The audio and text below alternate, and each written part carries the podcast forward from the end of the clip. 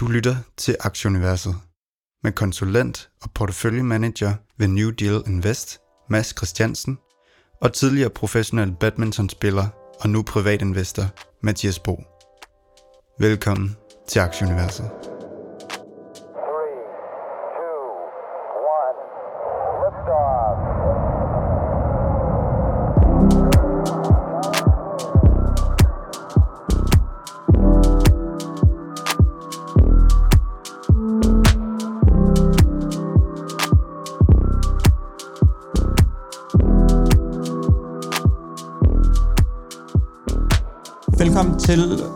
68. 20. udgave af Aktieuniverset. Det er i dag lørdag den 15. januar. Vi skal have den obligatoriske nyhedsrundtur. Øhm, der kom gang i nogle af regnskaberne, som vi lige kigger lidt på. Vi går lidt mere dybden med Block eller Square, som jeg også øh, kender den som. Så har Coinbase været på opkøb vi har en trading update på C-Limited, og så skal vi møde en ny aktie. Vi har nemlig lavet uh, interview med, uh, med svenske privatinvestor Anders om HIMS. HIMS and Hers Health er den, uh, det korrekte navn for den, og det er sådan uh, det her online lægekonsultationer eller Teladoc, som, uh, som vi kender. Så uh, ja, det bliver rigtig spændende at, at høre om, om den, og godmorgen til dig, Mads. Godmorgen, Mathias. Er du, er du frisk? Jo, det er jo lørdag morgen, så, øh, men øh, vi, vi har, jeg har lukket dig til at optage lidt senere, så det kommer, bliver lidt hen på din dag. Det er rart. Tak. Det er, det, det er perfekt, så kan jeg forberede mig med om, om morgenen inden. Og øhm, hvad hedder nu, ugens udgave, den er øh, bragt til i samarbejde, samarbejde med Hello Fresh, måltidskasser direkte til døren. Ja, sammen med resten af markedet, så har det også været sådan lidt surt øh, rent aktiemæssigt for, for Hello Fresh. Øhm, de her øh, growth tech, de, de har ikke haft, haft øh, så godt igen, i hvert fald nogle af vores favoritter. Ja, det er rart, de kan levere nogle måltidskasser, når de ikke kan levere på øh, aktiekursen.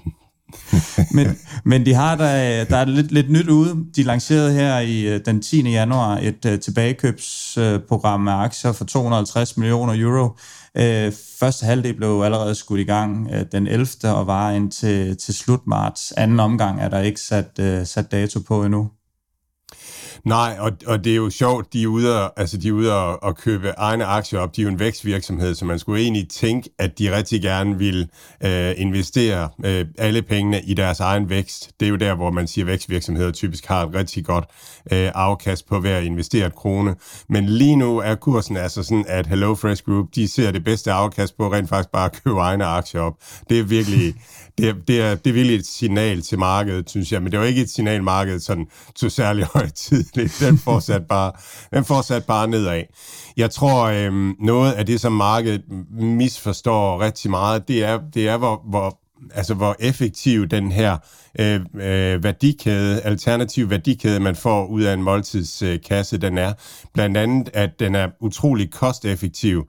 øh, fordi man, man har al den data på forbrugerne, man har, jamen, så kan man virkelig forudsige, øh, hvilke hvilke varer man får brug for, øh, så man køber ikke mere ind, end man sælger. Øh, og, man, øh, og man ender med at øh, på den måde øh, minimerer man spildt rigtig meget, og det er faktisk rigtig, rigtig stort i supermarkederne. Så det er utrolig miljørigtigt øh, og, og hvad skal man sige, madeffektivitetsrigtigt. Der ligger ikke en masse mad og bliver dårligt nogen steder i den her værdikæde, men det er altså også med til at gøre, at, at det giver god øh, økonomi øh, der. Og, og igen, hvis, hvis det er sådan, at tomater er dyre lige nu i Europa, jamen så laver man bare, øh, tilbyder man færre retter med tomater, så man ligesom retter det ind efter, hvad man, hvad man har derude. Og så er der jo, hvis man skal snakke andre miljørigtige ting, altså så er det jo rigtig meget mere miljørigtigt, at vi, at vi sender en fyr til at køre rundt med pakkerne på en rute, i stedet for at vi alle sammen starter bilen og kører ned i supermarkedet og, øh, og er dernede og hen. Så, så, øhm, og så igen, så bliver det på skala det her, øhm, altså det bliver enormt meget skaleret måltidskasserne, så de har mulighed for virkelig at innovere i nogle øh, miljørigtige og kosteffektive pakninger og indpakninger og sådan nogle ting. Så, så jeg tror, det vil overraske mange, at det her det faktisk er meget mere miljørigtigt end, øh, end alle de andre øh, løsninger. Og hvis man har lyst til at prøve det her, så har vi en lille rabatkode til jer. I kan bruge aktie, og så får I 30% på første og anden kasse, og derefter 10% på øh, tredje og fjerde øh, kasse, og det gælder kun nye kunder. Mads, hvad hedder det nu? Lad os lige tage indeksene på øh, de ordnede tangenter. S&P bakker en lille smule ned 0,3, Dow ned 0,8, Nasdaq ned 0,3, DAX ned 0,4, C25 ned 0,5. Den 10-årige rente øh, ligger i 1,72, det samme som sidste uge, og olien den er lige over 84. Der er stadigvæk øh, en lille stigning at hente der. Torsdag var en, øh, var en hård dag En, øh, investorerne i, i tech primært, de blev, øh, de blev inviteret i boksering med, med Mike Tyson af 1990-form, og der blev uddelt pryl, som, øh, som var det natten til en søndag i Randers. Det er jo det er den her hårde retorik fra, fra Fed med de her famøse øh, rentestigninger, der, øh, der kommer, øh, som, som gør rigtig ondt. Um, de, øh, de, var lidt, øh, de var lidt hårde mailet og, og, og melder ud med omkring de her rentestigninger, og markedet har egentlig regnet tæt på en 100 procent øh, sandsynlighed for, at første rentestigning kommer i marts. Så selvom det ikke er, ja, det er jo, det er jo gammel vin på nye flasker, øh, rente, at, men, men åbenbart er det stadigvæk noget, der kan sende markederne til tælling. Så med, med far for at gentage sig selv fra, fra de sidste halvanden måned efterhånden, jamen så, så er det stadigvæk det, der overrasker, øh, overrasker markederne. Øhm, jeg hørte et meget spændende interview med, med nogle eksperter, som sagde, at det her med, at når den amerikanske 10-årige rente den rammer 2%, så de her store pensionsforeninger eller fonde i, i USA, de skal, de skal per, per regel omlægge deres portefølje, så, så det vil sige, at de skal allokere nogle af deres aktiver over i øh, de her 10-årige yields eller 30-årige yields, som så på det tidspunkt vil ramme omkring 3%. Så det bliver også spændende at se, hvor, hvor de penge kommer fra. Om det er noget, der, der bliver ved med at, at, at trække tech ned, eller, eller hvor, hvor det er kommer fra. Men, men der skal ske en allokering, og øh, ja, det, det er lidt træls, det kan blive ved med at være det samme, uden sådan rigtig at være noget, for, for vi ved jo også med, med vores rentesnak med Lars, øh, Lars Christiansen, at, øh, at Lars Christensen, undskyld, at, at renter i det her niveau er fint, og egentlig også renter omkring 2,5 niveau er sådan set også fint. Så, øh, men ja, tempoet gør åbenbart, at, øh, at det går ondt på, øh, på investorerne. Jeg talte lige med Lars her den anden dag faktisk. Han, han snakker om, at, at, at han tænker måske, at der kommer fire rentestigninger øh, her, her næste år. Det, det er der sådan, øh, hans øh, mindset er. Øhm, så, så, så synes jeg altid, det er interessant at følge Pu Saxena. Han er, han er nok den, jeg sådan har oplevet, har, har, har ramt markedet bedst øh, over de sidste par år med hensyn til, til toppe og bunde. Og der er også en, en teknisk analytiker, der hedder Market Mind, øh, som jeg synes er super spændende at følge på Twitter. De er begge to enige om, at, at indeks skal, skal ned herfra. Øhm, de ser sådan en, en 20% øh, korrektion, øh, noget i den stil øh, herfra. Øh, Puro er, er meget bullish på øh, faktisk på, på det her small tech øh, nu. Øh, historisk set er det kommet ned i samme valuation, som det altid har ligget på. Øh, så er spørgsmålet, om man kommer til at, at skyde over, altså at, at det bliver endnu dyrere og det er set som kurv. Hvis man ser på, øh, øh, hvis man ser på cloud-aktierne, så er de faktisk stadigvæk øh, noget dyrere, end, end de har været sådan øh, historisk set, men, men, øh, men den kurv, man kalder internetaktier, er, er, er, er prissat øh, som tidligere, og det er der, især der, Puro han, han ser sin øh, styrke. Og jeg, altså, jeg aner ikke, hvad vi skal. Jeg, jeg synes, det er mega træls, det her. Men, øh, men, men min strategi er jo bare at, at have de her aktier, fordi jeg, jeg tror på dem på, på lang sigt, at, at det bliver godt. Og jeg føler da i hvert fald, at, at, at risikoen er blevet væsentligt mindre herfra, øh, end den har været tidligere. Jeg føler også, at, at den mulige upside begynder at være, øh, være væsentligt bedre, end, end den har været tidligere. Vi lagde spændende ud i løbet af ugen. Take 2 kom ud og køber Synka 12,7 milliarder US dollars, og det fik Synka til at stige øh, ja, 45-50% på, på dagen. Take 2 taber sig efterfølgende lidt klassisk i løbet af ugen 7%. Kan du ikke lige starte med, altså bare lige sådan kort overordnet, inden du kommenterer på det her køb, hvad, hvilke spil er, er de her to virksomheder sådan primært kendt for? Ja, altså øh, uh, Take-Two er, er kendt for det her spil, der hedder GTA uh, øh, Online, uh, og så kendt for et spil, der hedder Red Dead Redemption. Og, og uh, Take-Two har været den, den mindste af de tre store amerikanske, hvor vi har Activision Blizzard, og vi har EA Games, og så har vi altså Take-Two som, som den mindste af de tre. Øhm, og, og Take-Two's niche har altid været at lave de her øh, helt vildt højt profilerede, øh, det man kalder AAA-spil, det vil sige sådan øh, meget dyre øh, luksusspil, premium-spil med rigtig, rigtig god grafik og, og en, en gennemarbejdet historie osv.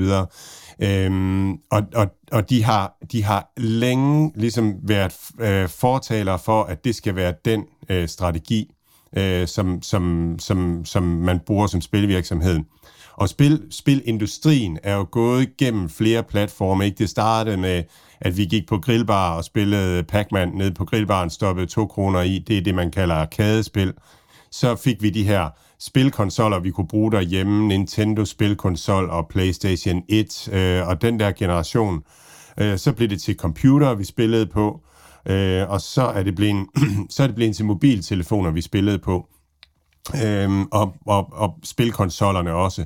Og, og Take-Two har ligesom ikke øh, indtil nu taget det, det næste skridt ind i mobilplatformen, men har ligesom holdt fast i, at, at, øh, at PC og spilkonsol og, og de her dyre spil, det var deres øh, niche.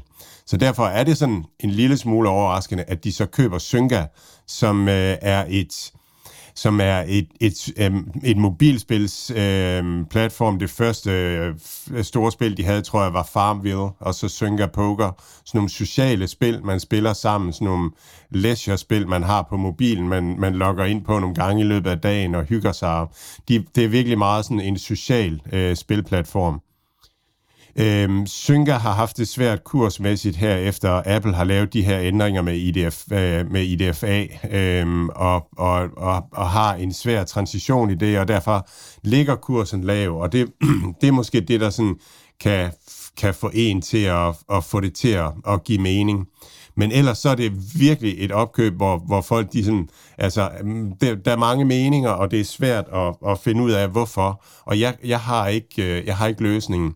Det, der er problemet, øh, for ligesom at, at kunne se, hvor det er, de vil hen, jamen det er, hvor, hvor skal spilleindustrien egentlig hen? Altså nu, mobilspil er, er meget profitabelt, og den hurtigst voksende segment, men vi har, vi har de her Web3-spil, altså øh, blockchain-spil, kryptospil, som, hvor vi har Axe Infinity, øh, som virkelig er blevet et fænomen øh, derude, og man kan jo øvrigt købe den øh, kryptovaluta Axe Infinity. Øh, og, og så har vi så har vi det her øh, cloud eller, eller metaverse-spil, øh, hvor man måske kan spille mange spillere sammen og sådan nogle ting. Og det giver også, det vil give en anden type spil. Så den, den næste platform, og, og så har vi også øh, Oculus fra, øh, fra Facebook, ikke, hvor det er virtual reality. Så der er ligesom tre forskellige platforme derude, øh, som måske smelter sammen. Og det er svært at se, hvor man skal hen øh, i det. Øh, og så ser vi altså den her konsolidering med, med, med de store, der køber øh, op, køber mobilspilsplatforme. Øh, vi har set Activision Blizzard købe King, der laver Candy Crush for en del år tilbage.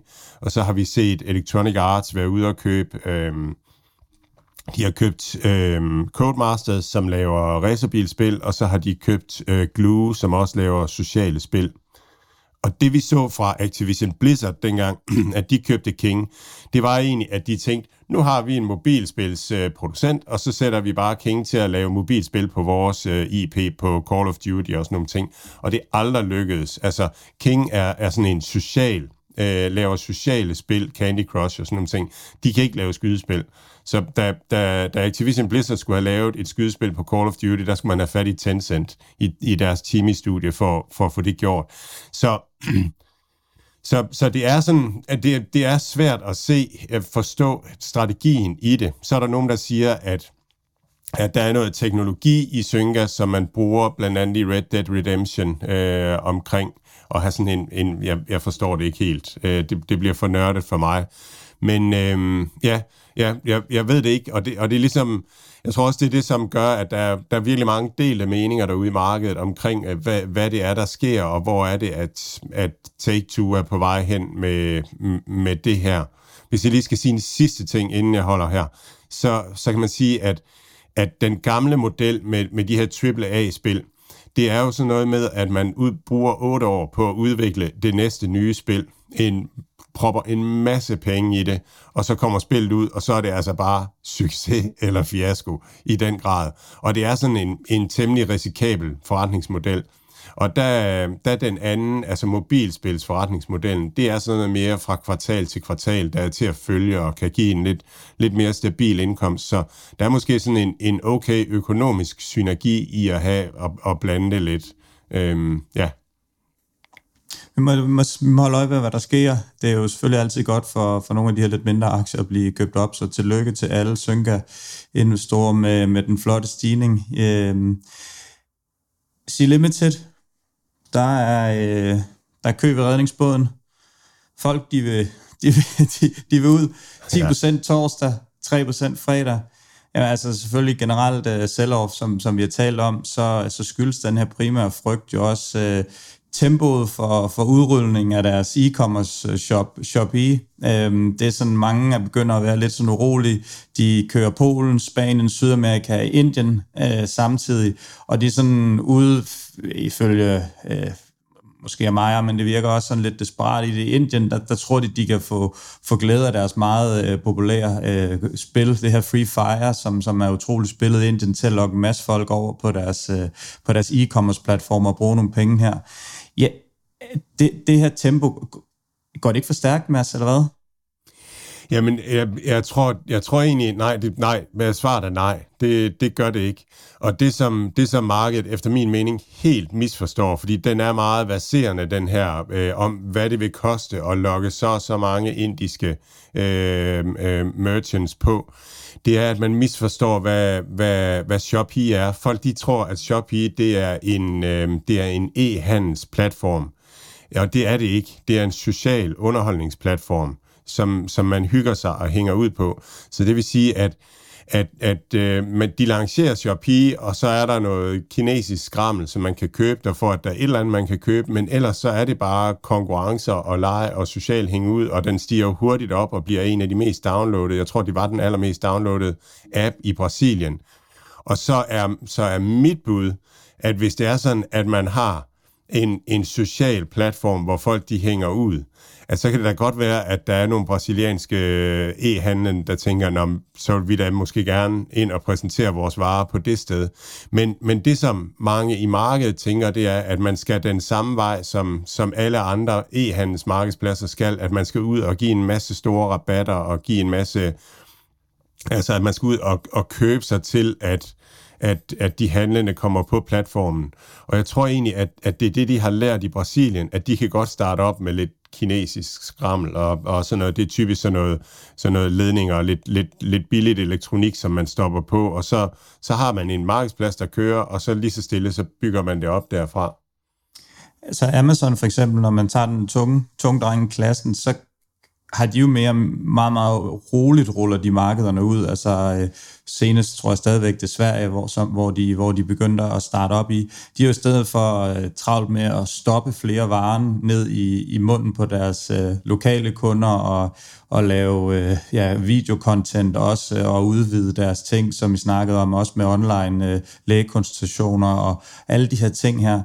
Øhm, nu siger du godt nok, at øh, ja, at, at, de prøver, at de bruger en ny taktik i forhold til at gøre alt det, som, som, som, hvad hedder det nu, som de andre ikke gør. Men, men når man brænder så mange penge af, som de gør på, på Shopee, er det, er det så ikke stadigvæk lidt risikabelt, når man stadigvæk bevarer mig vel af en stor virksomhed, men, men i forhold til for eksempel Amazon er en, er en relativt lille fisk? Jo, men det er jo netop det, altså det, det er egentlig det, det, der er min pointe, at de brænder ikke særlig mange penge af på det det er ikke særlig dyrt at, at lancere en platform med brugergenereret indhold. Altså at, at lancere en platform, hvor at folk de kan tale sammen og være sammen og hygge sammen og, og sådan nogle ting. Og, så det er meget den her Øh, det er meget den her innovative øh, øh, tilgang til det. Vi, vi, vi lægger det ud, og så begynder vi lige stille at bygge, og så ser vi, hvad der sker. Jeg, jeg kan huske, da, da de kom i po, da de startede i Polen, der var det nærmest en kinesisk, kinesisk app, der, der startede i Polen. Altså, jeg, jeg ved ikke engang, om de havde fået oversat det hele, eller hvad de havde. Altså, men det er sådan, altså, det, det er ikke det er ikke sådan, de bruger øh, to år på at sige, nu bygger vi et eller andet op, der, og, og, og får alle mulige designere til at lave et eller andet, hvor det, hele det virker på polsk og sådan nogle ting. det er mere den anden vej rundt, at vi, vi starter det ud, og så ser vi, og så eksperimenterer vi, og så hvis, hvis det går godt, så, så, øhm, så, så tager vi næste skridt, og næste skridt, og næste skridt. Så, så investeringerne bliver sådan, øh, bliver sådan efterhånden, så man lærer, om, om, om det, det vil blive profitabelt eller ej. Så, øhm, Ja, så, så jeg, jeg tror, der er virkelig mange misforståelser omkring øh, Sea Limited derude. Jeg hører i hvert fald mange, ja, hvor jeg tænker sådan, at det er altså ikke helt rigtig fat i, det der foregår der. I hvert fald masser ikke urolig. Jeg er lidt mere urolig. Så, øh, så er vi jo også helt garderet her i podcasten, mm, yeah. kan man sige. Men uh, hæpper på Sea Limited, det gør vi da i hvert fald i den grad begge to. Uh, vi, uh, vi håber på, at, uh, at, at Mads får, for ret. Øhm, vi har også lige en, en trading update på øh, Play Magnus, vores øh, nor, øh, norske skakven. Hvad, hvad går det ud på, Mads? Jamen, de har rejst penge. Øh, øh, Play Magnus, øh, de har fået, øh, jeg kan ikke huske, hvor mange penge det var. Det var, det var okay stort beløb, de rejste. Og, og det interessante, det var, at, at kursen var i 13 kroner og 40 øre, da, da, da meddelelsen kom.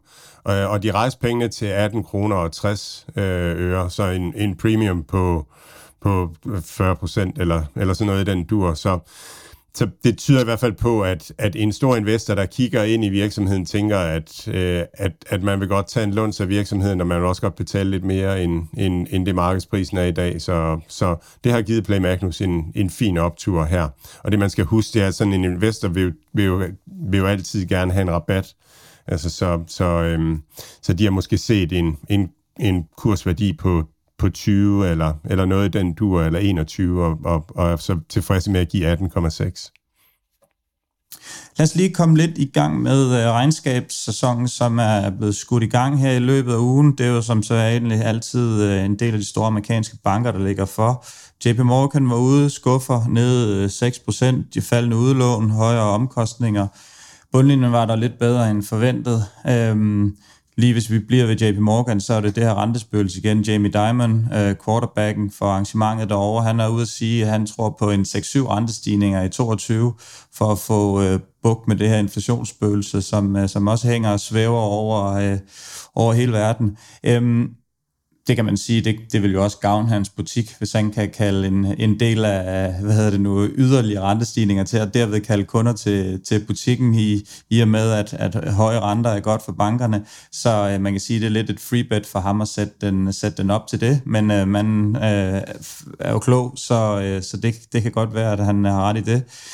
Citigroup, de var også ude, de skubber, de skuffer også ned 1,6 procent. Wells Fargo, de var, de, var, de var dygtige at levere oppe 3,7 procent. Og så, ja, lidt mere spændende måske, i hvert fald, hvis du spørger mig, så øh, var øh, TSM, øh, Taiwan Semiconductor Manufacturing, ude, og de ja, rapporterede hvad hedder det nu, vækst i, på 19 procent, og deres salg det steg 24 procent. Øhm, og det var noget, der begge to slog forventningerne. Man kan jo sige, i det her, øh, alt det her space omkring de her chip øh, shortage af det, og, og mangel, og til krypto øh, fremstilling, eller til mining af bitcoin og de andre ting, så er det vel ikke så overraskende, at, at de bare suser ud af og, og gør det utrolig godt. Øh, det bliver spændende at se med, med Intel, som kommer i næste uge, og, øh, og Nvidia også, som, øh, som, som kommer ja, i starten af februar, mener jeg det er, om de ikke også, de ikke også leverer varen. Øhm, ja, det, det kunne man jo i hvert fald godt forestille sig, at, at det bare er, er ja, en vinderindustri og noget, som, som, bare, som bare smutter derud af. Jo, og, og, øhm, og, og når man, når man sådan, øh, tænker på, bliver det Web2-virksomheden, der vinder, eller bliver det Web3-virksomheden, der vinder og sådan noget, det kan godt være svært lige at gennemskue, hvor, hvor passer Facebook ind i, i, web, i en Web3-verden og sådan nogle ting. Men det, der i hvert fald bare bliver mere af med eksplosiv hastighed, det er data og behov for at, at regne, og det er jo chipproducenter, og så er det altså så er det de her virksomheder, der håndterer data, dem vi kalder cloud-virksomheder, sådan under en kurv. Og måske er det derfor, at, at de holder øh, lidt bedre stand valuation-mæssigt end, øh, end resten af, af, af, af internetaktierne. Just Eat Takeaway. Mads, de har fremlagt øh, regnskab. Hvad, øh, hvordan, så, øh, hvordan så det ud? Jamen, det, øh, det, det, var ikke sådan, det var ikke voldsomt øh, fedt. Øh, markedet tog godt imod det. Øh, de, de, de steg på, på regnskabsmeddelelsen.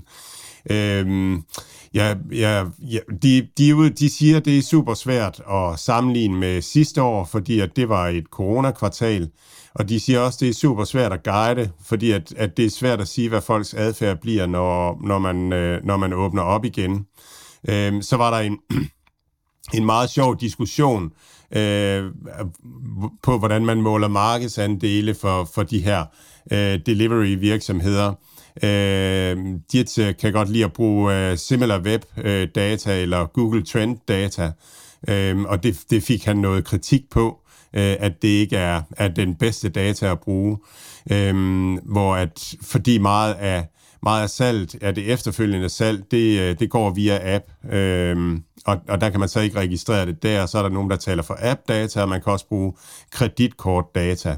Jeg synes egentlig, Øh, altså det, det, det mest spændende, det er egentlig sådan lidt det teoretiske, synes jeg. Altså det er vildt sjovt at følge diskussionen, men det teoretiske i det, det er, at hvis, hvis man er hvis man er et stort brand, øh, og, og, og sådan reklamerer meget via øh, for eksempel via tv-reklamer eller bandereklamer til, til VM i fodbold, eller hvad det nu kan være, jamen så vil, så vil det generere mange øh, Google-søgninger øh, om, om ma- mange, der kommer ind via webbet.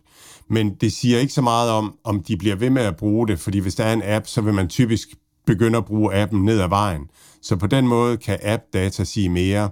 Og nogle af de nye virksomheder, der kommer ind, der, der sådan øh, er mere moderne og så videre, jamen at deres, hele deres organisation er slet ikke lagt an efter øh, den gammeldags med, øh, altså efter Web 1 øh, eller Web 2, som handler om, om internetsøgninger og sådan nogle ting, er mere lagt an på at rekruttere folk via, øh, direkte via appen. Så det er sådan, det er svært at, at måle de der markedsandele, og det, det diskuterer de på livet løs. Jeg synes, det er tydeligt, at Grubhub øh, simpelthen er, er måske, øh, et af de, de dårligste opkøb i nyere tid. De, de, øh, de lider virkelig, og det, er, det går rigtig meget ud over øh, Just Eat Takeaway.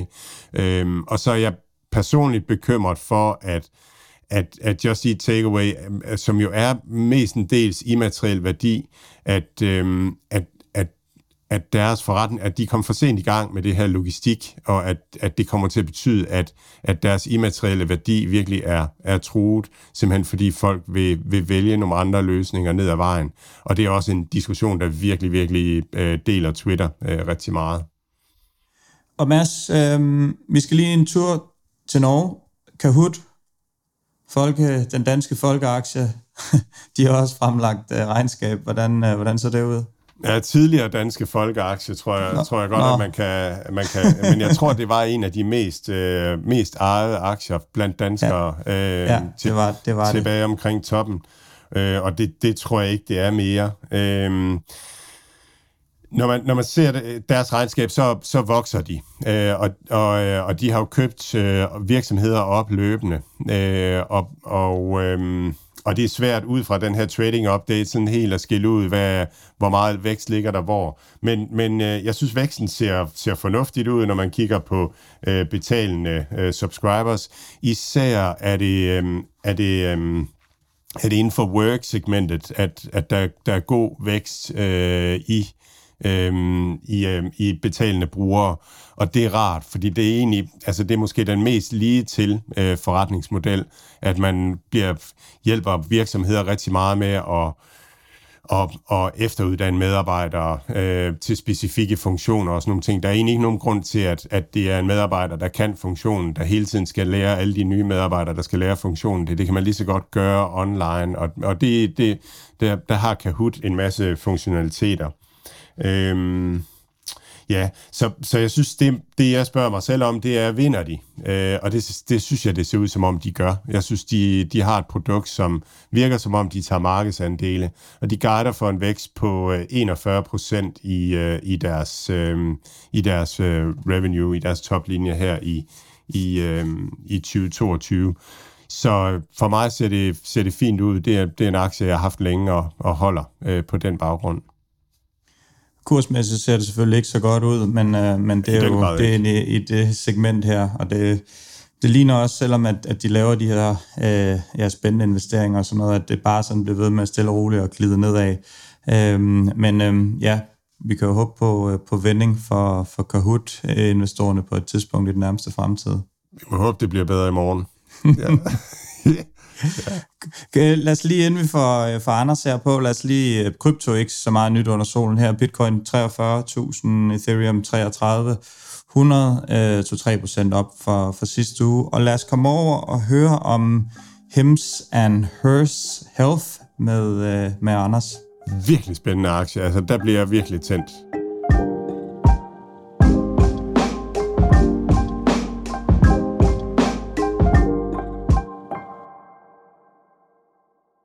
Denne episode af Aktieuniverset er bragt til jer i samarbejde med HelloFresh. Vælg mellem en masse spændende retter og få dem bragt direkte til døren i passende portioner, klar til at tilberede.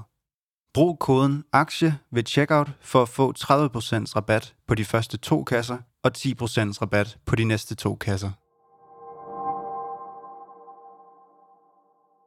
All right, so uh, it's a great pleasure to to finally have uh, Anas uh, on here today. He's going to tell us about uh, the company called Hims and Hers, uh, a um, relatively new uh, listed American company.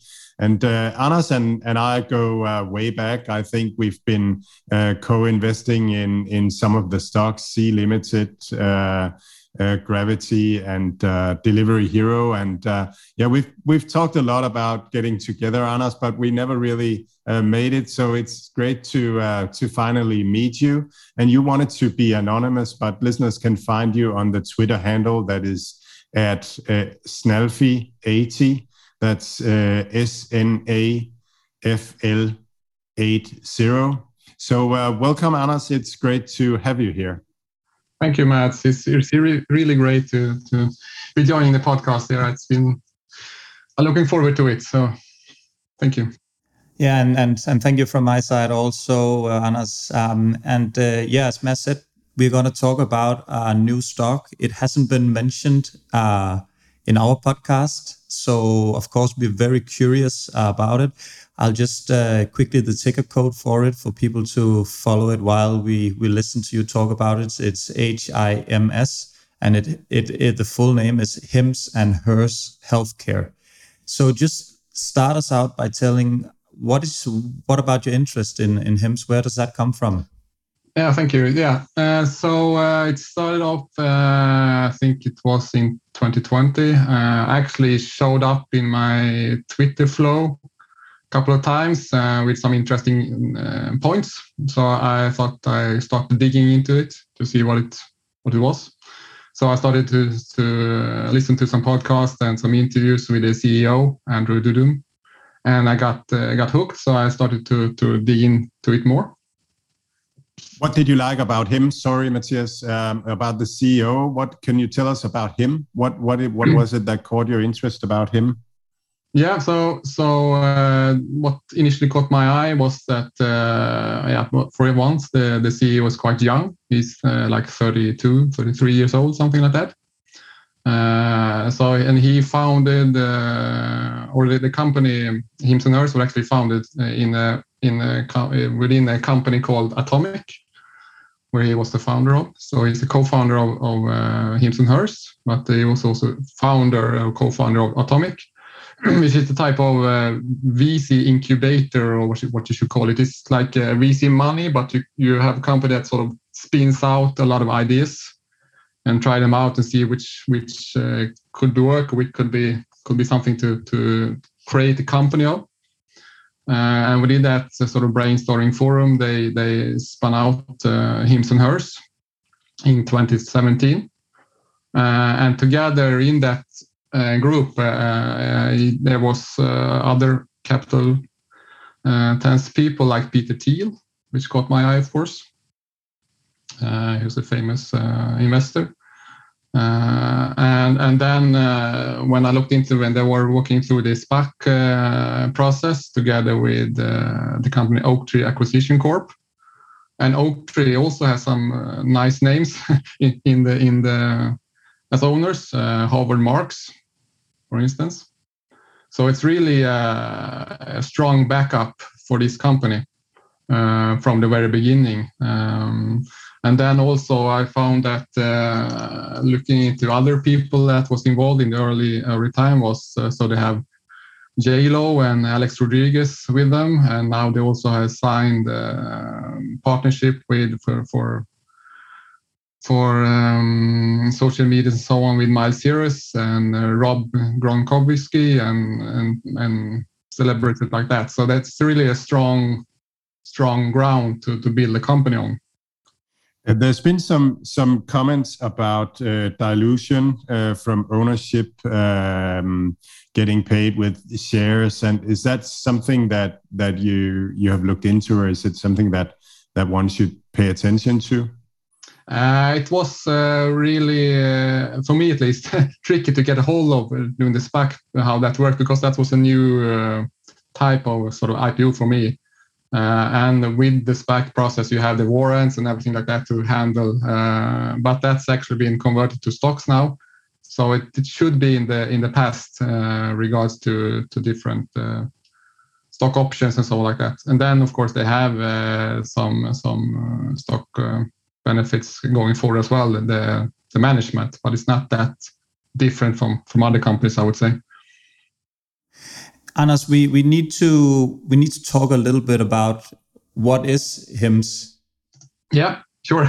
So uh, HIMS and Hers is a digital native uh, tele- telehealth platform, uh, and so far they have only been on on, on a web uh, application, but they are actually launching an app any days. They are aiming it for for their customers first, so it will not be able, available to everyone, only to the subscribers but they focus on uh, sexual health, uh, hair loss, and, and uh, dermatology.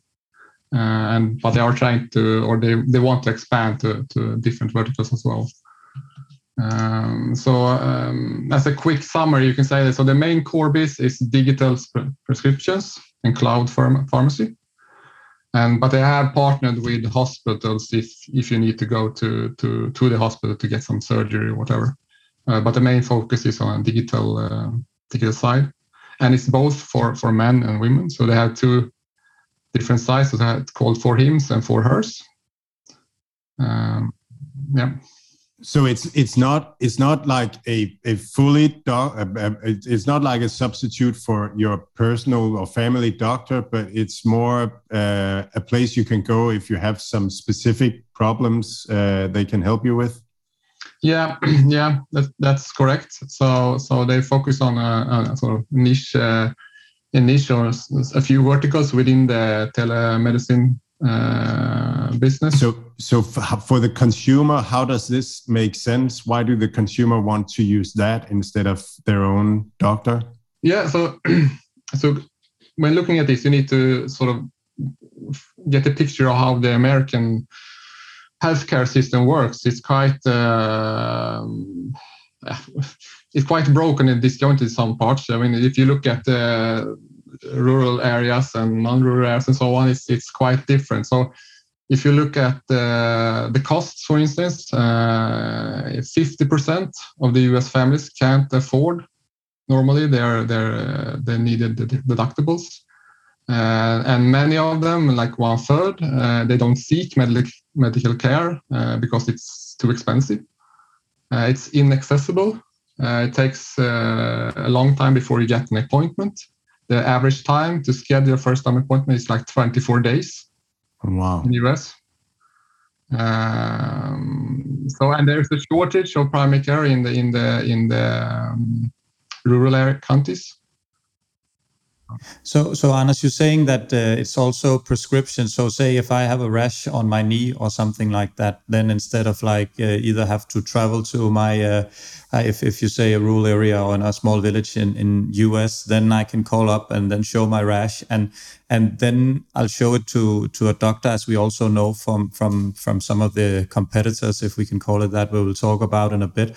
But then I show that rash, and then that that doctor in the other end can also give me a prescription to some kind of uh, lotion or something that I have to apply, or how does that work? Yeah, pretty much. So basically, they have the so you you um, you enlist and you and you and they will match you in the platform to available specialists within that area. And if if you take the rash uh, thing, then you will uh, get uh, contact with a dermatologist and they will uh, look at it and perhaps you take some more pictures and then he will uh, perhaps pre- uh, prescribe you some some uh, lotion or whatever. And and and that's actually they they uh, they acquired a company within that business actually that do customize products for the for the individual products for the for the customers so then you will get this prescription, and it will be uh, free delivery. It will, it will be a monthly or three monthly prescription. Um, uh, where you sort of get your your medication or lotion uh, directly to your door within uh, a day or two. So it's quite quick, and they have um, they have uh, I think it's less than 24 hours uh, before they they um, you are in contact with a with a with a doctor or specialist. It's uh, interesting because in Denmark um, we haven't had access to to video uh, telemedicine that way with uh, patients uh, before coronavirus, but when coronavirus hit, then then um, then we suddenly uh, was uh, then it was established very quickly because we needed to see the patients without them and and you know I'm, I'm I don't know if you know Anas, but I'm a I'm a family doctor as profession, and and a really lot of uh, sort of the work you can you can do it by listening to the story, and if you can see the person that is telling the story, then then it's it's our experience as doctors as that we can really do a lot of lot of the work. So just um, just as sort of a, a, a, doctor's opinion, it, it really makes sense what you're telling that that a lot of, of this work could be done via a video call or or something. So so it's it's very interesting. It seems like digitalizing um, the part the the the ones of the physical meetings that that you can actually digitalize. Yeah, yeah, definitely and and also this is i mean it's 24 7 uh, access nationwide. They are they are in all the us all the states. And they sort of try to be uh, the mission from his nurse is to be like to, to be stigma free. They want to be people should be safe and comfortable experienced with uh, with uh, when they come to or when you meet the doctor in digital in this case. Uh, and also they wanted to be comprehensive and affordable. So in primary care visits uh, is like um, really cheap compared to when you go to visit the doctor. I think the platform cost is for a visit is like $39 on Hims and Hers, while the average cost is like two or three hundred dollars if you go to visit the doctor in person. So it's quite a huge difference in from cost point of view as well. Um, um, Anas, I, th- I, think that most of us, and also a stock we talked about here in this uh, in this podcast, is uh, is Teladoc. Teladoc, um, can you say this is a competitor, or would you categorize them differently? Uh, it's a. I think Teladoc is is uh, can be considered as as a, as a competitor. I mean that that's the uh, it's a very large player compared to Hims and Hers, but they're also more focused. I haven't dig that deep into Teladoc, I should say, but I, I my view is that they're more in focus on primary care and and also uh, B to B to C model. I mean, that's uh, for instance going to an insurance company and then to the to the actual patient, while Hims and Hers are directly to to consumer. Um, but I, I, like Teladoc as well. I think that's could be a good play. But I have some other things that there is for not invest in Teladoc. But um, um, that's up to different investors, I guess. No, I, I think we want we want to hear that. why why why why is that? Uh, it's uh, now we're uh, jumping a bit from Hims and Hers here, but I think that uh, I like the Hims and Hers gross margin. It's higher than Teladoc. I think Teladoc has a gross margin, of like 68%, whilst Hims and Hers are, are fluctuating a bit around 75%. Uh, and Teladoc acquired Livongo, if you remember. which I actually ha- had as a stock uh, before they were bought up. But I sold, uh, or I was not uh, invested in Teladoc. I think they paid quite a lot for Livongo. and they have debt, quite a lot of debt, I think. So they are making a net loss, I think partly because of the debt or amortizations and they are guiding to, um, I would say, less membership growth than what I, I would like to see. Um, so, so that's sort of that's the main part why I, I like prefer uh, Hims and Hers before Teladoc. But Teladoc, on the other hand, is is large. I mean, that's the, probably the biggest player. Uh, but it's a sure. it's a huge uh, TAM. Uh, so I don't see that uh, Hims and Hers can't grow uh, besides Teladoc. I, I, think that's.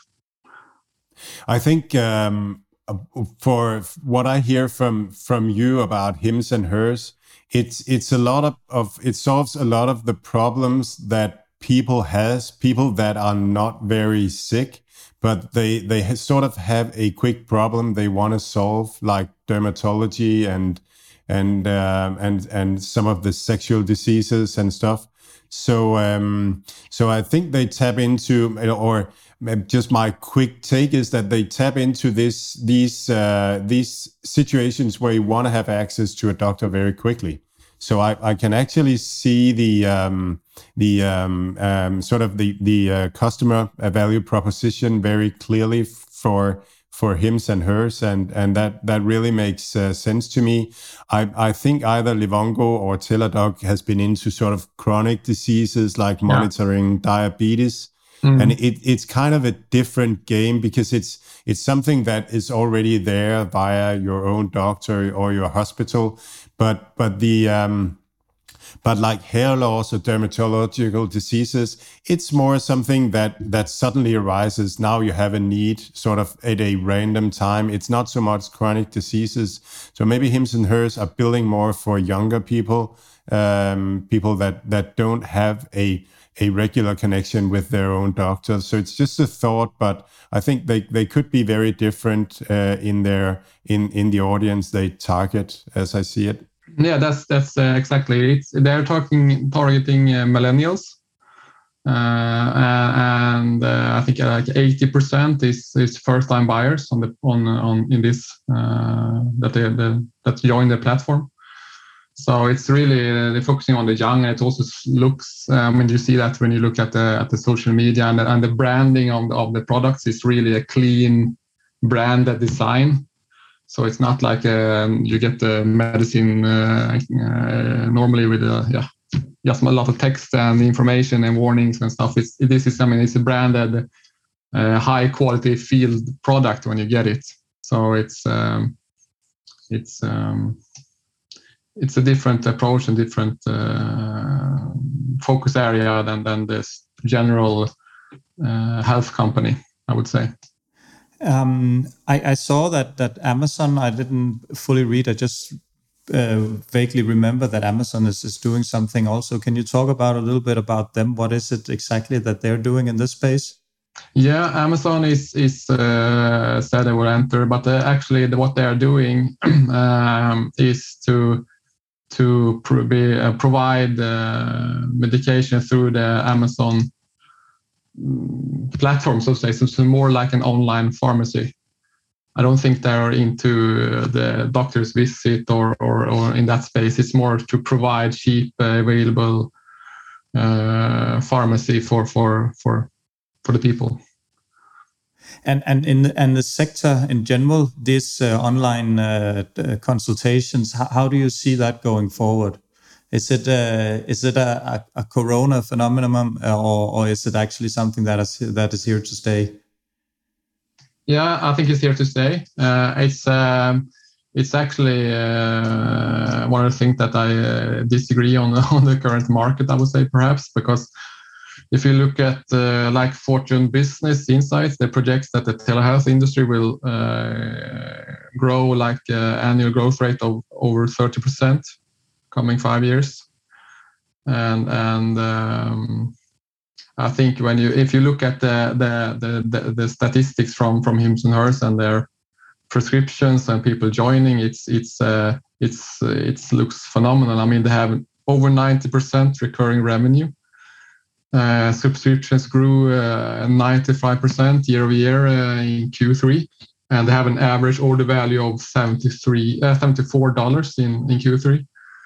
So, and, looking at the, the long term value, um, it also looks really good. I mean, they have three times LTV compared to uh, accumulated acquisition cost, which is considered as, a, great spot, I would say.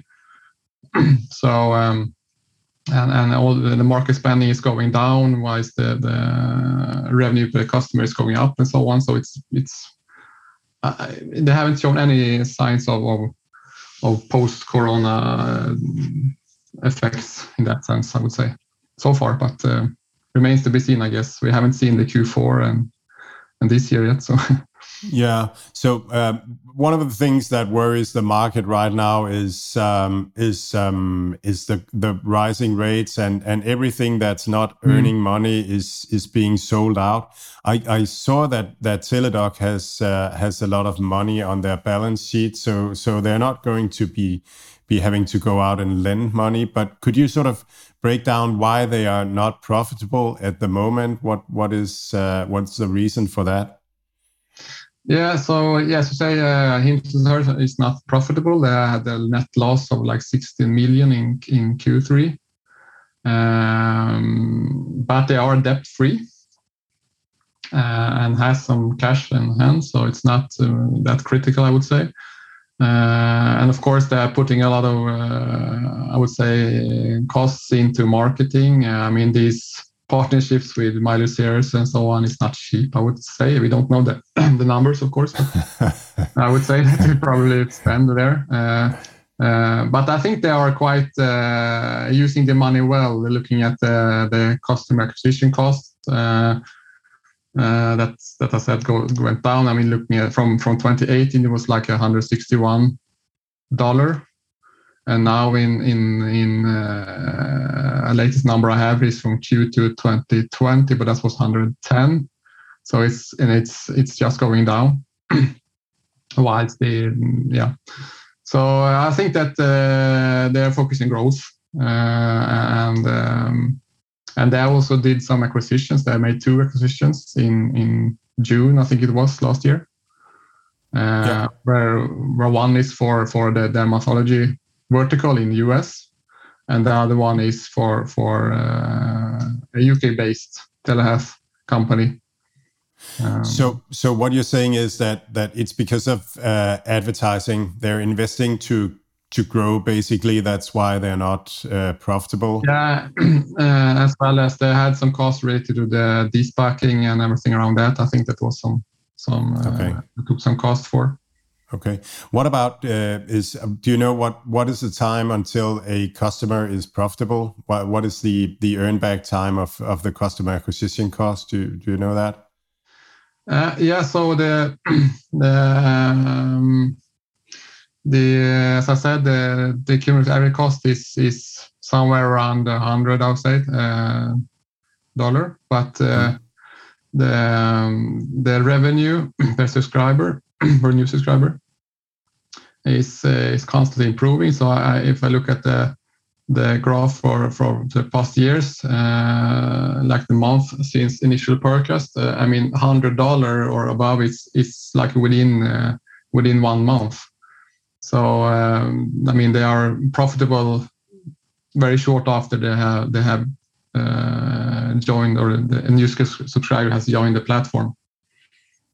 Anders, um, if you look at the stock and uh, the performance of it, Feb Feb 21, like with with most of of the other uh, growth uh, stocks, it, it, topped out there in, in about uh, approximately twenty four dollars. Right now, trading between five to six dollars. Between just like uh, just like a, a, drop in the entire sector. What what has gone wrong? Because this is uh, this is this is a big decline. yeah, it's a great question. I, I, think that, uh, as I said, when you go when you had the spec, it was at ten dollars. That's normally does, and then it just went up, it went crazy to like twenty five or something, which of course was was too high.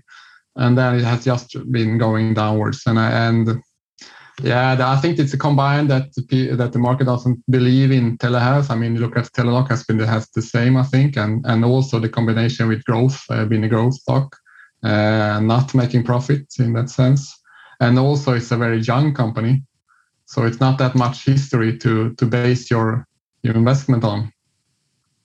Um, so I think all of this is is giving a headache to, to investors to, to invest.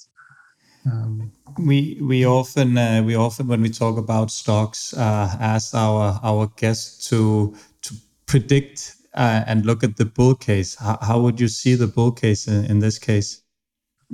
yeah, if I look at the bull case, I think uh, it's always uh, difficult to estimate the multiples. But uh, but if you look at at uh, Hims today, uh, that's a market cap of about 1.1 somewhere billion dollar. and uh, They expect to make uh, around $264 million in revenue 2021. That's a PS like about 4.2. Um, and I mean They grew subscriptions 95% in Q3 and revenue um, is, is, is also, I don't remember the number here, but I think I, and the guide for 30%, that's also a reason for, for people being uh, hesitating to, to invest. But they always uh, lowballing and to, to be sure to beat it. Uh, so they raised their guidance all through 2021. So I think 30% is, is way too low. And if I look at the growth of 50% next year and then and then going downward perhaps 40% in the years ahead. I think it's it's looking at a five-year time frame. You have a, you have a potential ten bagger, I would say. Yeah, I, I, would say just from from thinking about the business that I really think it it, it is a mission critical company. It solves uh, a problem that millenn- millennials really want to have solved. Um, I can I can say from my own experience that that young young people or any people they want to if they have a rash or they have something they want to get access to to somebody to look at it and if you can get that from home right where you are when you think about it then that's just really wonderful you don't have to make an wait till next day, make an appointment, and then go and be worried about what is it, or be worried about how you look when when you have a rash. So it really makes sense that the convenience is something that appeals to the Generation Z. So I can I can see the the the product being very mission critical and solving problems that people want to uh, pay for having access to.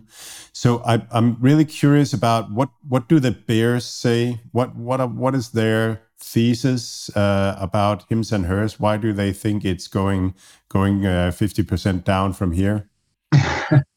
yeah, I'm not sure what they think, but uh, if they do, I think it would be caused by by um, um, that they that Teladoc will just eat them up, for instance since there's a small player and also Amazon, uh, which I don't agree at all with, but perhaps Teladoc is a, is a real competitor. There are some right. other competitors as well, but I think they're not, they're not, uh, not at all in that shape as Hims and Hers. And also the, the main uh, revenue leg is from sexual health um, for, for, for Hims and Hers. And and, uh, and like 57% is from sexual health and 35 from hair and, and dermatology and then they have some wholesale. Uh, they're partnered with Walmart and, and other big names to to to get the brand out in in public view. So, so it's like free uh, commercials. So you have, a, I hear you having a hard time getting the the bear thesis out. Yeah, it's, uh, yeah but it's okay. Uh, I was going to say that with sexual health. I mean, if if the, I mean the whole, they have all the legal uh, in place and everything, but if the if if you keep prescribing medicine that that could be this, something that authorities look into. Say, ah, you're you're over you're over medicine medication to to the patients. You can't continue like this or something like that, which I, I don't think is a big risk, but that could of course happen. That they change the regulations that you're not yeah. allowed to to keep subscriptions like this. Okay. So um, I just have one final question out of curiosity because um, I, um, I, artif- machine learning and artificial intelligence is really a lot about pattern recognition and um, and and Hims and Hers must, be getting a lot of data, both uh, voice, uh, spoken data, and video data. Um, do you know if they are are are collecting that data, or maybe even working on uh, making some some artificial intelligence solutions mm. on it? Yeah, they do have. Uh, if you look at the at the sort of the tech behind, so if you look at it's like four steps. So you, first you come in as a, as a as a patient. They have a sort of a system to to verify the validate the patient data because there's a lot of legal stuff. You need to reduce fraud and confirm uh, verifications and stuff like that. And then if that's done, then goes into consultant uh, phase, and then they have algorithms to help identify patient uh, consultant needs or requirements for for clarification, all that form form uh, formula part of the of the of the customer experience.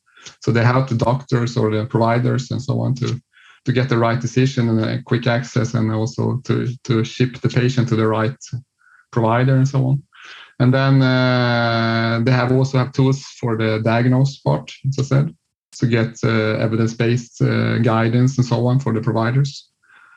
Um, and then, of course, they also have the, some uh, uh, system to to continue of the care, continue the care for the for the patient with follow-ups and, and prescriptions, and to personalize that with for the patient. So it's, um, I mean, it's really digital native. I mean, in in last uh, last year, actually, there were times where they, they didn't have any office space, just digital work and remote. but they do have uh, uh, storage now as well. But uh, otherwise, it's it's very digital. The whole company. Yeah, it's it's really interesting because they're really really building something proprietary here. They're yeah. building uh, access to the customers. They're building data on the customers, and um, and they're also building just uh, all the all the data, all the conversations and and stuff. So so that that's really something where they are building a, an immaterial value that could be very turn out to be very very valuable and and and a competitive advantage uh, going going down the line. Mm. And it's working. I mean, look at the if you look at the the scoring from patients, I had like a 4.7 rating out of, out of five. Uh, and uh, 94% uh, of the providers uh, are get really high score. They have an average, um, uh, what do you call it, uh, years in the business. It's like 14 years for the providers, so it's they are experienced, and they have over 300 now, so it's it's growing. So and also the the um, the NPS score on the company is really high for for a for a, a health company. What is it? It's like 65, and compared wow. to the to the industry, which is nine, because it's quite yeah. low. I mean, U.S. people don't don't like health providers in general. It's like insurance companies also get really low.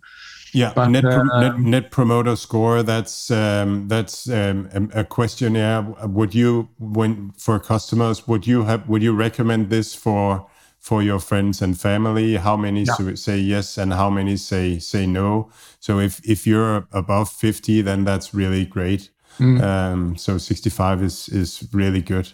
Yeah i can add that Tele- teladoc also has a really good uh, on that score.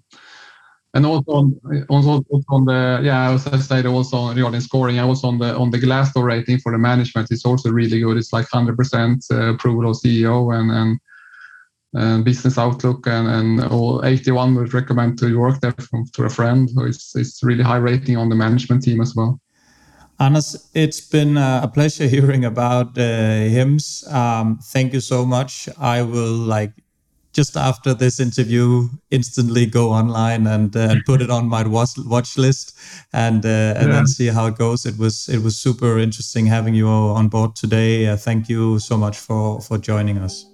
Yeah, thanks for joining. Uh, I really, really enjoyed it. It's a lot of things to talk about, but perhaps next time. Alt, hvad Mads, Mathias og deres gæster siger, er deres egne meninger.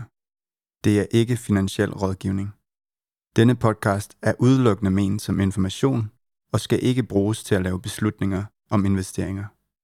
Mads, Mathias og kunder i New Deal Invest kan have positioner i de virksomheder, der tales om i podcasten.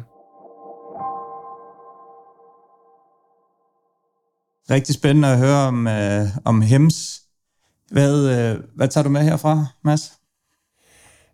Øhm, virkelig, at, at det her det er en platform for de unge. Vi voksne, vi er vant til det her med, at man skal man skal ringe og, og tale med lægesekretæren først, og, og hun siger, at der er desværre travlt i øjeblikket, så der er altså lige øh, halvanden uges ventetid og så videre, og så kan du komme ned og få kigget på det der, der klør helt vildt meget, eller, eller som du virkelig, virkelig ikke kan holde ud og se på i spejlet, eller sådan et eller andet. Ikke? Og, øh, og det, det passer bare ikke særlig godt til den unge generation. Altså, de, de, vil, øh, de vil ses på, når der er noget, og sådan noget. Så det er virkelig, jeg tror virkelig, at det her produkt, det appellerer til Øh, Generation Z øh, i den grad.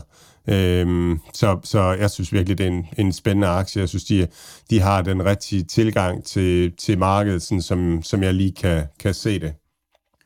Ja, det er lige præcis det her med, med tidsbesparende. Øhm, jeg har personligt prøvet nogle af de her selv, hvor jeg havde et eller andet eller små ting, hvor jeg lige hurtigt kunne, kunne sende et billede af det, og så få, øh, få et svar for det. Det fungerede rigtig godt. Øh, man skal ikke sidde og bruge, og man skal ikke sidde ved en eller anden doktor og vente en halv time, for der kommer nogen ind, der, der er mere akut end, øh, end mit, mit udslæt eller et eller andet, og man så sidder der, så, så, så de her ting, og, og som vi talte om, jamen, måske 9 ud af 10 ting eller noget, det er noget, som godt kan, som ikke behøves akut behandling, men som godt kan klares over et, et et lige nogle øjne, der ser noget, eller på den måde igennem øh, video eller, eller billede lige kan, kan stille sådan en umiddelbart diagnose, eller i hvert fald øh, bede folk om at sige, jamen ved du hvad, jeg tror det er godt, du tager derhen med det her, eller sådan noget, så man ikke først skal ned til lægen, for så at blive stillet videre til, til en, en relevant person.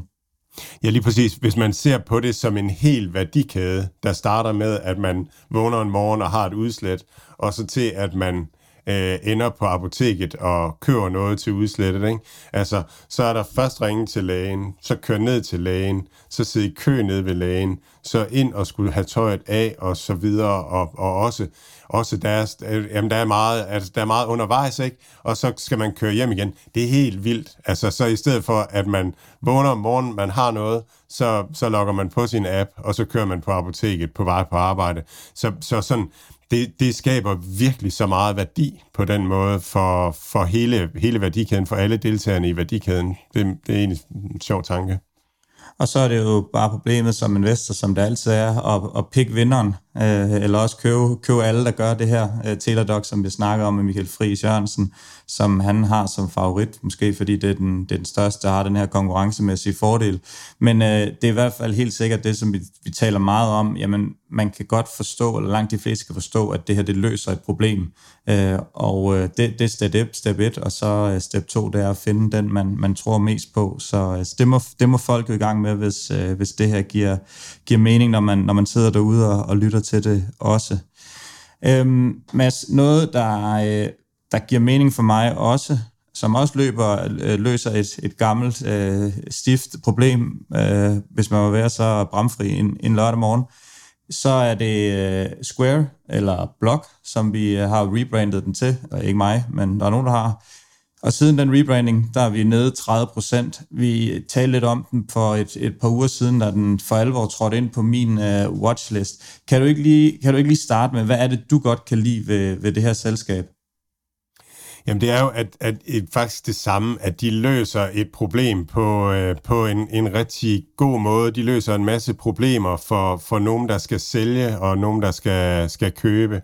Øh, så de taler sådan om, at de har et, et sælgerøkosystem, og det, der er det, altså der, det startede jo med, at de bare hjalp med, at man kunne tage kreditkort på en, en simpel måde, så de sælger noget hardware. Men nu er det blevet udvidet rigtig meget til, at de også hjælper øhm, med forskellige ting ind i selve virksomheden med at holde styr på, på forskellige ting. Så de konkurrerer en lille smule med for eksempel en virksomhed som Olo, øh, ved at være sådan en point of sale øh, virksomhed, der tager sig af salg. Og, og virksomheder og andre kan udvikle på, på det her økosystem med de her services øh, for sælgerne. Så man går altså længere end bankerne gør med, at man også, man også laver nogle produkter, som hjælper øh, på andre måder. Og så har man Så har man i den anden side, øh, der har man, der har man øh, Cash App, som, øh, som gør det nemt for folk at, at håndtere deres penge, overføre penge fra hinanden og, og betale. Øh, man kan også investere via Cash App, og man kan investere i øh, Bitcoin via Cash App. Jeg tror lige, jeg skal lige smide en disclaimer ind her. Square er simpelthen ikke en aktie, jeg forstår særlig godt. Jeg synes, det er helt vildt svært at forstå øh, fintech, og, fordi det kræver sådan en grundlæggende forståelse af, hvordan økonomiske transaktioner egentlig foregår, og, og, og hvad det er. Så min, min, det, det, jeg godt kan lide ved Square, det er egentlig bare den, hele den al den innovation, der er omkring alle de der forskellige løsninger, som man laver for øh, den ene og den anden gruppe. Altså hvis vi sammenligner med MobilePay herhjemme, så er MobilePay jo, altså det er mega nemt, og vi bruger det alle sammen. Det er hurtigt i butikken, det er hurtigt til at overføre penge til hinanden og sådan noget. Det er en rigtig god løsning. Men der er ikke rigtig blevet udviklet mere på MobilePay. Den løser ikke rigtig mange flere problemer hos sælgerne. Jeg tror, det er blevet sådan, at der, der er kommet lidt mere på, men ikke sådan rigtig meget. Og, og, og vi kan ikke investere i aktier via MobilePay, og vi kan ikke investere i Bitcoin via MobilePay, og vi har ikke sådan, at ja, altså, der, det, der, der er Square bare meget mere øh, udviklende og innovativ på, øh, ja, hvad det, er, de, hvad det er, de skal med den. Ja, altså, og, og præcis den her gamle lidt øh, ja, forsigtige bankverden eller et eller andet andet, der man sige, der, der løber amerikanerne jo forrest med, med det her. Det er jo heller ikke underligt, at, at de her selskaber øh, ligger derovre, og vi kender jo også PayPal, øh, som, som, jeg personligt, øh, som jeg personligt bruger. Det er jo også super smart, som du siger, det der med, hver gang man åbner appen, så er der kommet en eller anden ny funktion, hvor man så kan gøre. Øh, og, og, og så, så når det, når det er tilgængeligt, så, så kigger man faktisk ikke engang, ligger jeg i hvert fald ikke så meget på de her transaktionsomkostninger. Så jeg købte noget bitcoin på min, fordi det lige var, det var bare lige at trykke på en knap, så havde jeg købt et ekstra bitcoin og gjort det samme med Ethereum og sådan nogle ting. Så det er jo super smart og, og burde jo også, som du, som du siger, ligge lige til højre benet fra, fra mobile pay, om øh, øh, at man kan gøre, at man kan udvikle på, på systemet og gøre det også, og det er rigtigt, det, det ser vi ikke endnu. Og det er, ja, det, det er også spørgsmålet, hvornår man begynder at kunne lave mere med lån og, og alt sådan nogle ting via, via Square eller med, med PayPal, som jeg tænker er, er et rimelig oplagt step for dem at begynde at, at tage nogle af de her personal loans, som vi kender for opstart ind også. Og det her, det er relativt nemt at, at lave en kreditvurdering og, og så længe de ikke går op og låner flere millioner væk til deres brugere, så det her med, at øh, jamen, skulle du have en, der defaulter på et lån på, på 500 dollars, så, så går det nok. Øh, så på den måde, så, så, er der, så er der rigtig mange spændende muligheder på, på noget, som ikke er lige så mandskabstungt, som vi kender det fra, fra, det, fra, fra generelle banksystem. Ja, og så øhm, når, man, når man ser på, på valuation, som du sagde, altså den er faldet øh, 30 procent, så er, så er Square, den handler nu til samme valuation, som den gjorde for en to-tre år siden. Øh, og, og dengang, for en to-tre år siden, der var, det, der var det svært at sige, om det, var, om det blev en af vinderne. Nu synes jeg virkelig, at Square appellerer til at blive en af vinderne. Øh, Cash App har virkelig, vi, altså, har virkelig fået medvind og fået rigtig mange brugere ind osv. Man er, man er gået i land i, øhm, i Spanien og Frankrig, mener jeg, det er her i Europa, man er på vej øh, og, og man, man er ved at lægge afterpay til, øh, hvis, hvis den transaktion øh, øh, ender med at blive gennemført. Så man, man har virkelig udbygget økosystemet, og det er det her med digitale platforme og øh, med netværkseffekter og sådan nogle ting, at, at når først der er mange butikker, der bruger det, så er der mange kunder, der bruger det, og så bliver der endnu flere butikker, og så bliver der endnu flere kunder. Så når først tingene ruller og sådan nogle ting, så, så begynder de mere at ligne vinder. Så derfor virker det billigt, at man handler på samme valuation som for et par år siden. Øhm, og hvis man bare sådan øh, går, går et, et år tilbage, øh, eller bare, nej, bare til den 31. i 3., så handlede Square til øh, hvis man ser på de næste 12 måneders øh, toplinje øh, i forhold til, til, øh, til værdien af selskabet, jamen så handlede man på 7,24 i marts, og nu handler man til 3,61. Så det, det, det smager sådan af en, af en halvering af værdisætningen i forhold til, til i marts. Øhm, ja, og det, og det er egentlig det samme over hele den her linje. Det er også det samme for opstart. Øhm, og og, og de, de begynder faktisk at have en PE, man kan, man kan begynde at måle nu på de her værdisætninger, de her selskaber. Squares øhm, øh, forward PE, den ligger nu på 89. øhm, og opstarts forward PE ligger på 51. Og det er sådan lidt sjovt, fordi det er jo enormt tidlige, tidlige selskaber med en høj vækst, øh, vi taler om, og et mega stort potentiale, så det virker billigt. Jeg synes, det er super interessant. Mads, hvad hedder det nu? Øh, vi skal lige rundt om Coinbase. De har været på opkøb. De har købt uh, Farex. Hvad, hvad er det for en historie?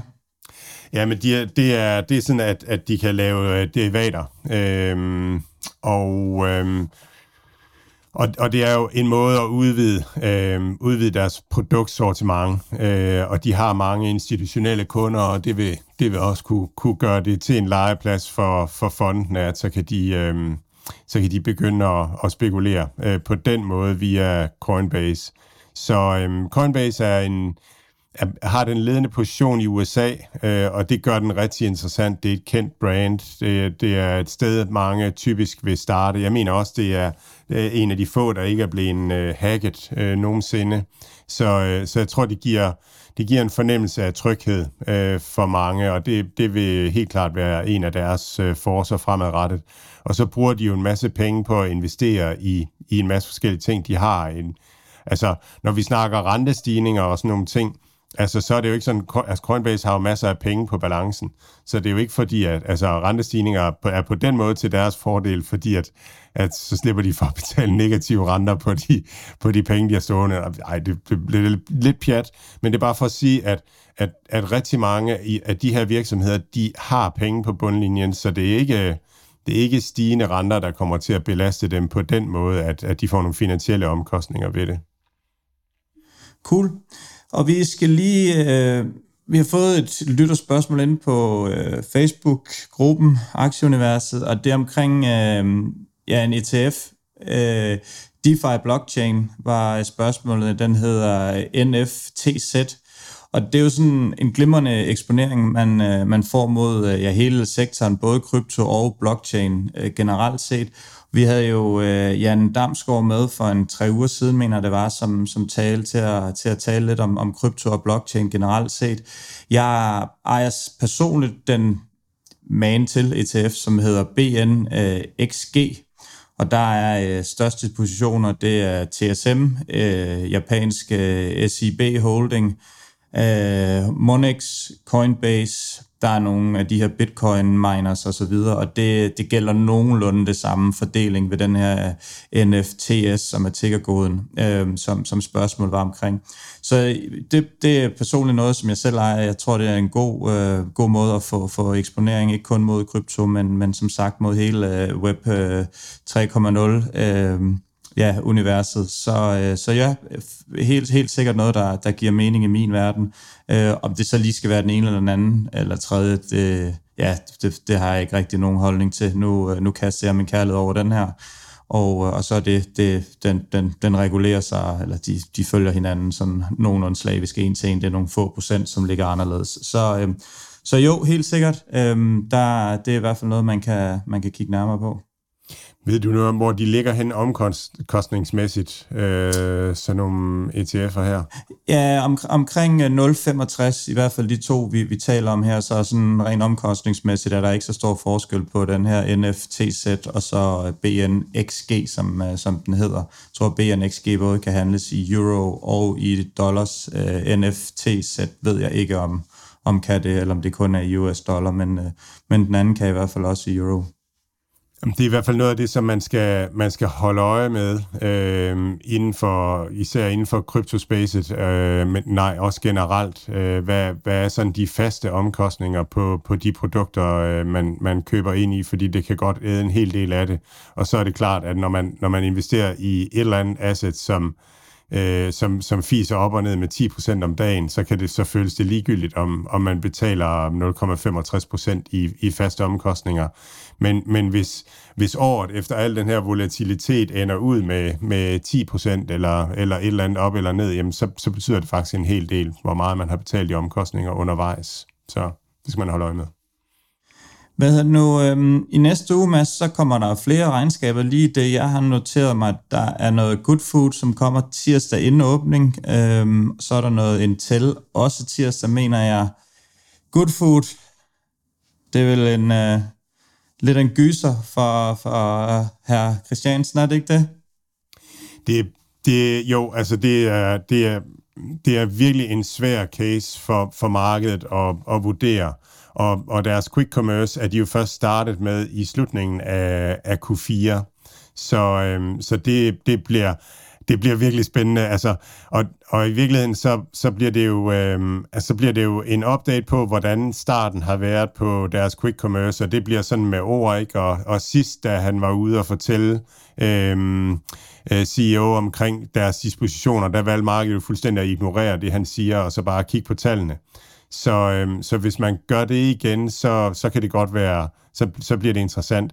Til gengæld er vi jo nu kommet ind i, øhm, i vintermånederne, øh, og de er jo typisk bedre for en, en meal kit øh, virksomhed.